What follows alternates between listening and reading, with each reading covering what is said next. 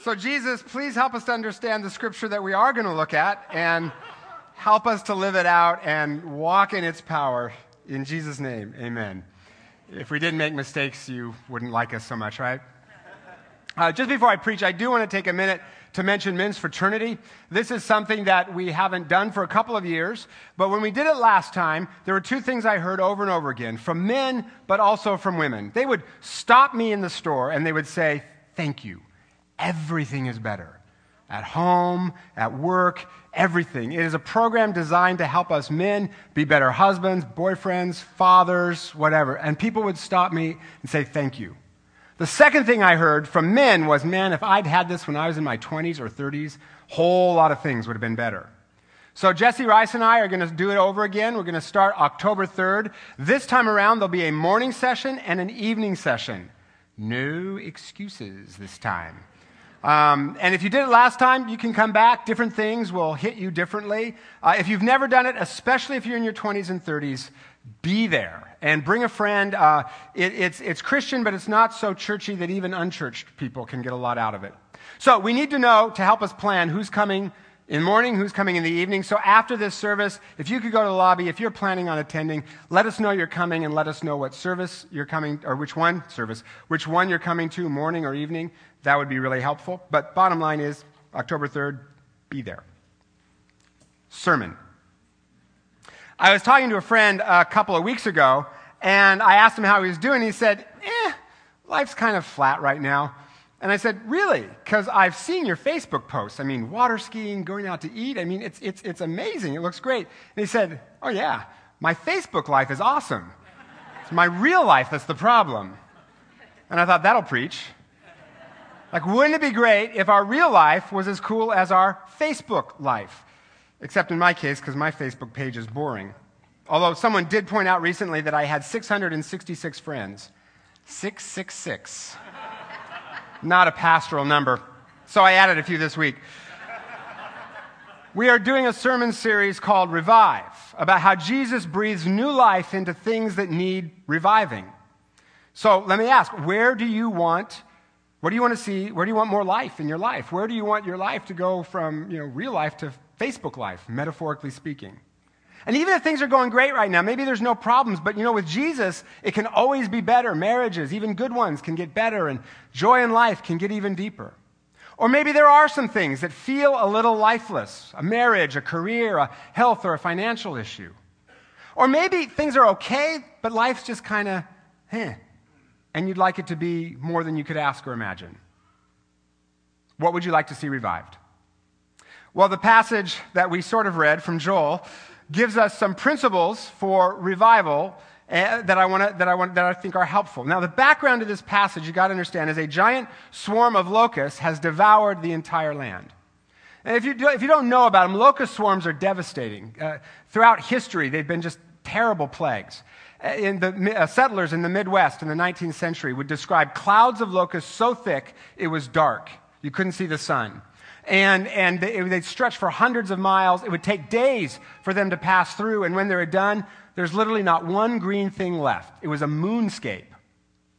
So, in an agrarian economy like Israel's, you can imagine this is a catastrophe, worse than a stock market crash.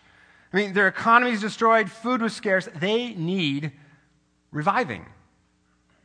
So Joel comes along and gives some principles about how God revives those things in our life that need to be revived. And the first is this revival moves inside out, not outside in. Joel says, Even now declares the Lord, return to me with all your heart. Rend your heart and not your garments. Return to the Lord your God. Now, if you were an Israelite, this would not be very satisfying, right? I mean, the, the economy's devastated. You can't provide for your family. And Joel basically says, get closer to God. That's what, that'll fix the problem. Just get closer to God.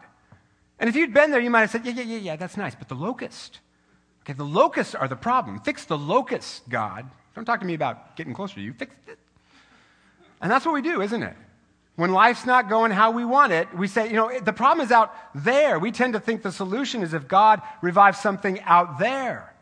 It's my spouse that's the problem. Fix them, right? And then our marriage will be awesome because I am. It's my job. I need a new one. It's boring. It's my health. It's my finances. You know, whatever. It's out there. And God cares about those things, and I'll get to that in a minute. But we tend to locate the problem out there if God fixes it out there. And God says, no, no, no, no. Revival starts when I do something in here.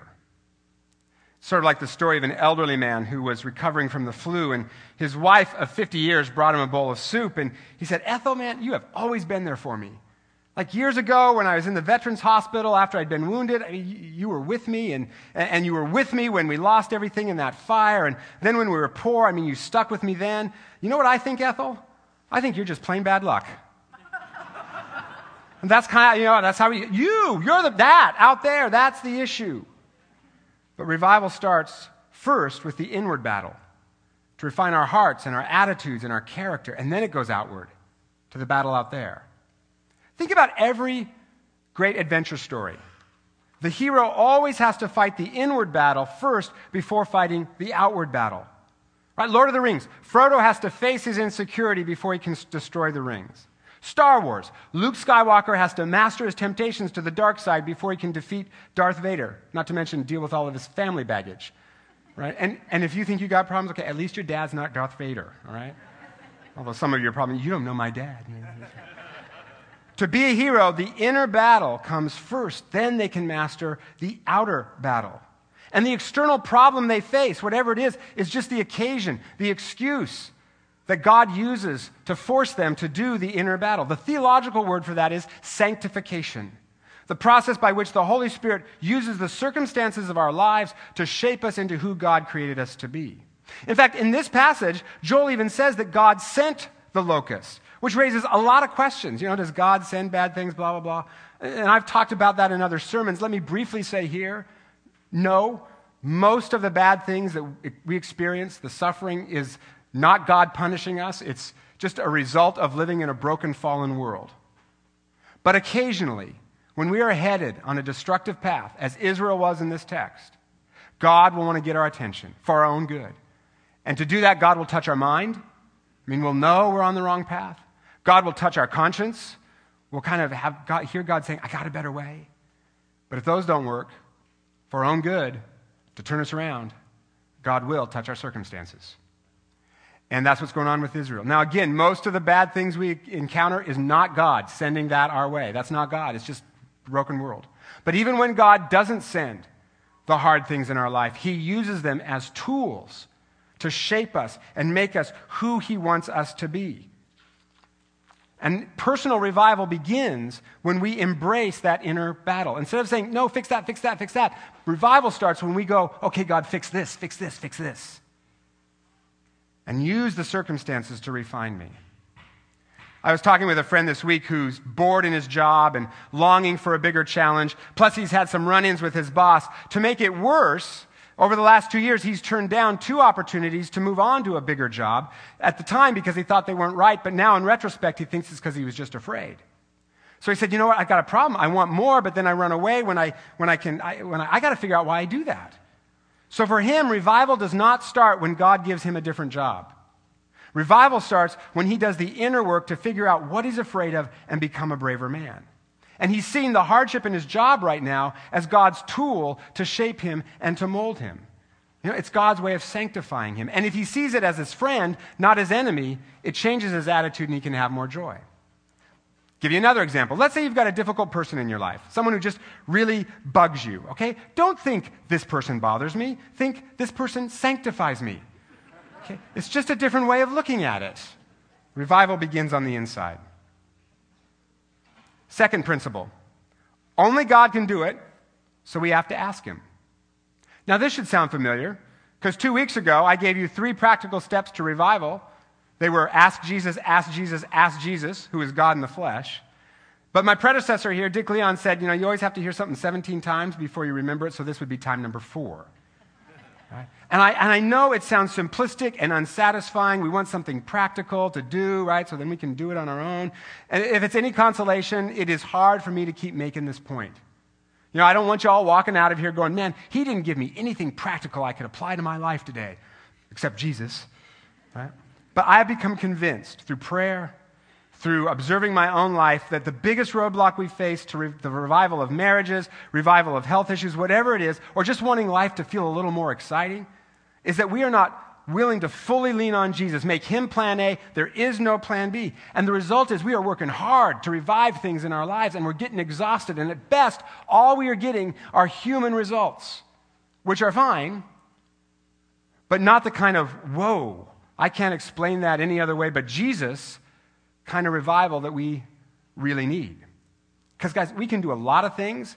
We are capable people, but one thing we cannot do is breathe life into something that needs it. That's Jesus' domain.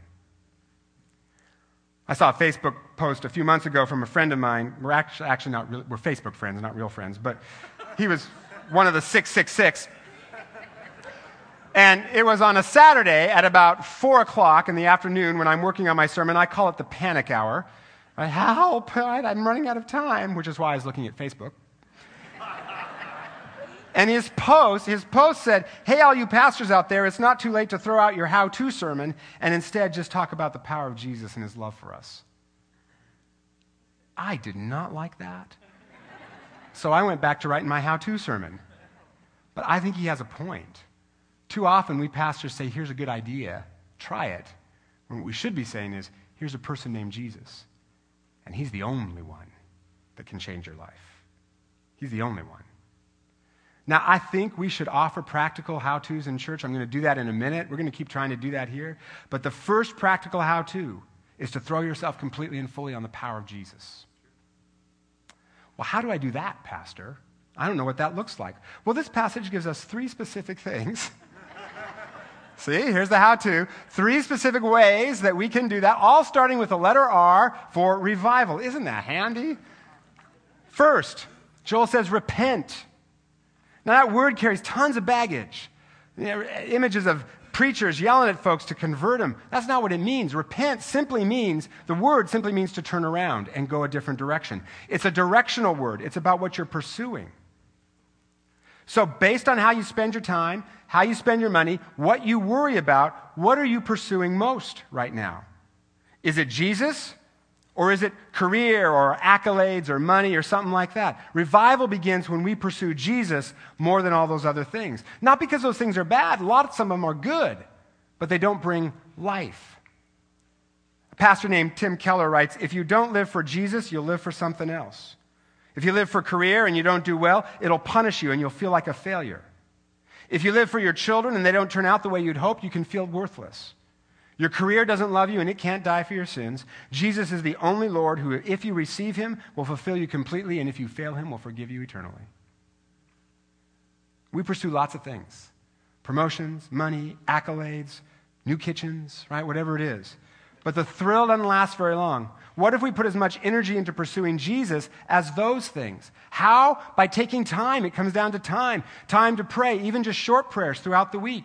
Time to read scripture. Time to connect with other Christians who point us to God. And do that not for fear that God is going to blast us if we don't, but knowing God's character, as Joel says, is gracious and compassionate, slow to anger, and abounding in love. He does not lecture us when we return to Him. He says, Welcome home. Which brings me to the second R Joel says, Rend your hearts and not your garments. Jews used to tear their garments as an outward sign of repentance and mourning, but often it was just sort of this ritual, kind of rote deal. And so Joel is basically saying, don't just go through the motions of religion, you know, go to church, say a few prayers, but open your heart to Jesus. When you pray, ask him questions, and then listen to the thoughts that pop into your head. Some of those may be Jesus talking to you. When you worship, focus on the words of the songs. They're powerful. Sing it directly to the Lord. Let, you know, let the music move you emotionally. Joel is basically saying, don't just go through the motions of religion, feel something, Presbyterians. Right? Dig deep down. You can do it. This summer, I was at a wedding, and it was the first time I'd just been to a wedding in probably 15 years. I'm always doing them. And I've done so many, I've got the ceremony memorized. And toward the beginning, the pastor asked the bride and groom some questions, which are basically, you know, are you sure kinds of questions, really? And then the pastor asks the congregation, Will you support them? If so, say, I do. And everyone says, I do. So the pastor was at the congregation part and asked the question, and I belted out, I do, really loudly. Problem was, nobody else did. Turns out this pastor had an extra set of questions that aren't in the ceremony that I do, which are questions to the parents Do you give your consent? I'd answer the parents' questions.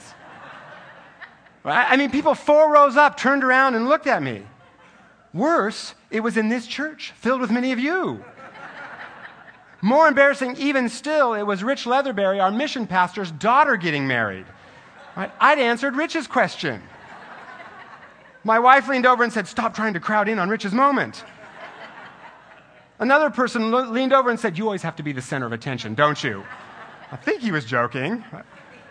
So that night, I, I, was still so embarrassed I couldn't go to sleep. And at one point, I actually made an involuntary sound. I went, Oh! And my wife said, Yeah, it was pretty bad.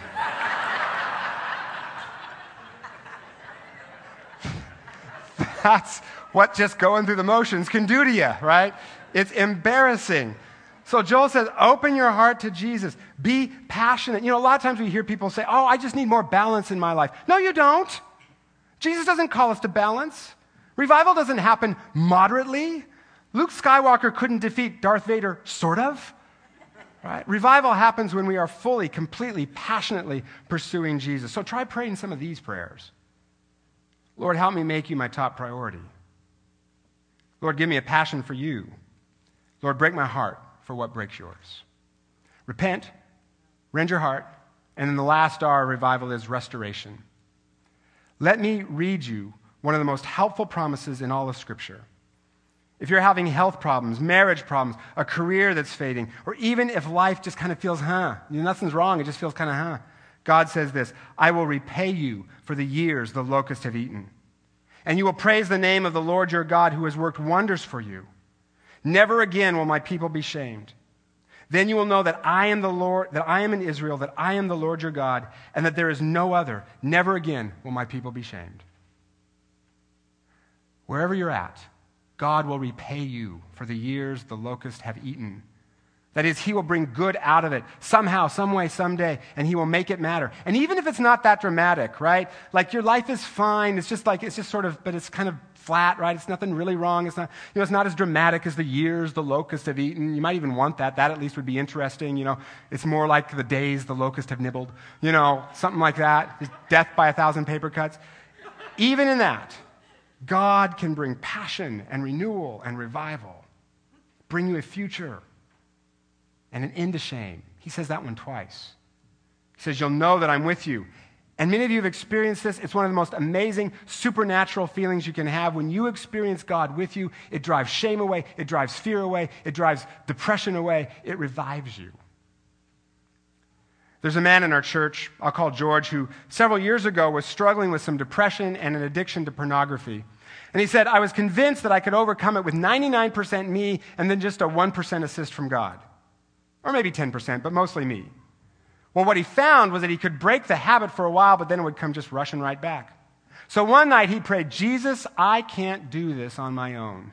Do whatever it takes to free me from this. Such a dangerous prayer. Next day he got laid off from his job. And he's thinking, this is the answer to my prayer? And it took him a few days to get over the shock, but, but then he felt kind of this eerie sense of peace creeping in. And he said, I couldn't figure out how, you know, I couldn't figure out how unemployment was going to be helpful, but I had turned to Jesus and I had to figure he was going to use this to help shape me. See, seeing the external battle as the excuse, the tool that God uses to transform him. And, and, and because of that, he was able to have joy. In fact, he, when he went in to clear out his desk, his coworker said, How come you're smiling, right? And he said he ended up comforting them, even though they were the ones that still had a job. Well, the first, a little bit later, he, he went on our men's retreat. And the first night on the men's retreat, he had a series of dreams, each one growing progressively darker. And in the first dream, he was in a store that sold crafts and antiques and knickknacks and stuff like that, which he correctly interpreted as a symbol of hell. Then in the final dream, he was in an elevator with people that looked friendly but turned out to be demons. And the elevator started to crash, and he, he screamed out, In the name of Jesus, be gone. And then he woke up and he was screaming that out loud in his cabin. I don't know how his cabin mates felt about that. And then he said that this, uh, this peace came over him again, this eerie peace. Next day, he realized the theme of the retreat was spiritual warfare and that the dreams were spiritual attack. And that whatever God was doing in his life, it was scaring Satan, and so Satan was throwing everything he had at it to derail it. He spent the rest of the summer praying, reading scripture, getting closer to God, doing the inner battle. You know, and there'd be moments where he'd stop and he'd think, hey, I'm unemployed. I should be scared. And sometimes he was. It wasn't perfect, but mostly he had peace. Well, at the end of the summer, he thought, you know, I really do need to get a job. And so he doubled up his efforts, eventually found a part time job that months later turned into a full time job. But the real issue is the things that were plaguing him, those addictions, are gone. Yeah, he's still tempted, but he's found a way to overcome them. And he's a lot closer to Jesus. He has more joy in his life. But mostly he says this I learned that overcoming problems isn't a matter of doing 90% of the work and then asking God for an assist the rest of the way. It was only in complete surrender and admitting my weakness that I was able to find perfect freedom in Christ. He allowed Jesus to fight the inner battle and transform him. He leaned fully on Jesus' power. He repented and made Jesus his top priority. He rent his heart, not religious ritual, but opened his heart to Jesus, and God repaid him for the season the locusts had eaten. And he was revived. In some ways, that story doesn't even make sense, right? Like, if you're unemployed, you should not spend months on end getting closer to Jesus. You should find a job. I'm not saying we should sit around and wait for Jesus to just drop things in our lap, but what I am saying is that if we want to experience God's revival in some area of our life, we need to turn to Jesus, not in moderation, but make him our top pursuit. You know, starting next week, these sermons are going to get real specific and real practical.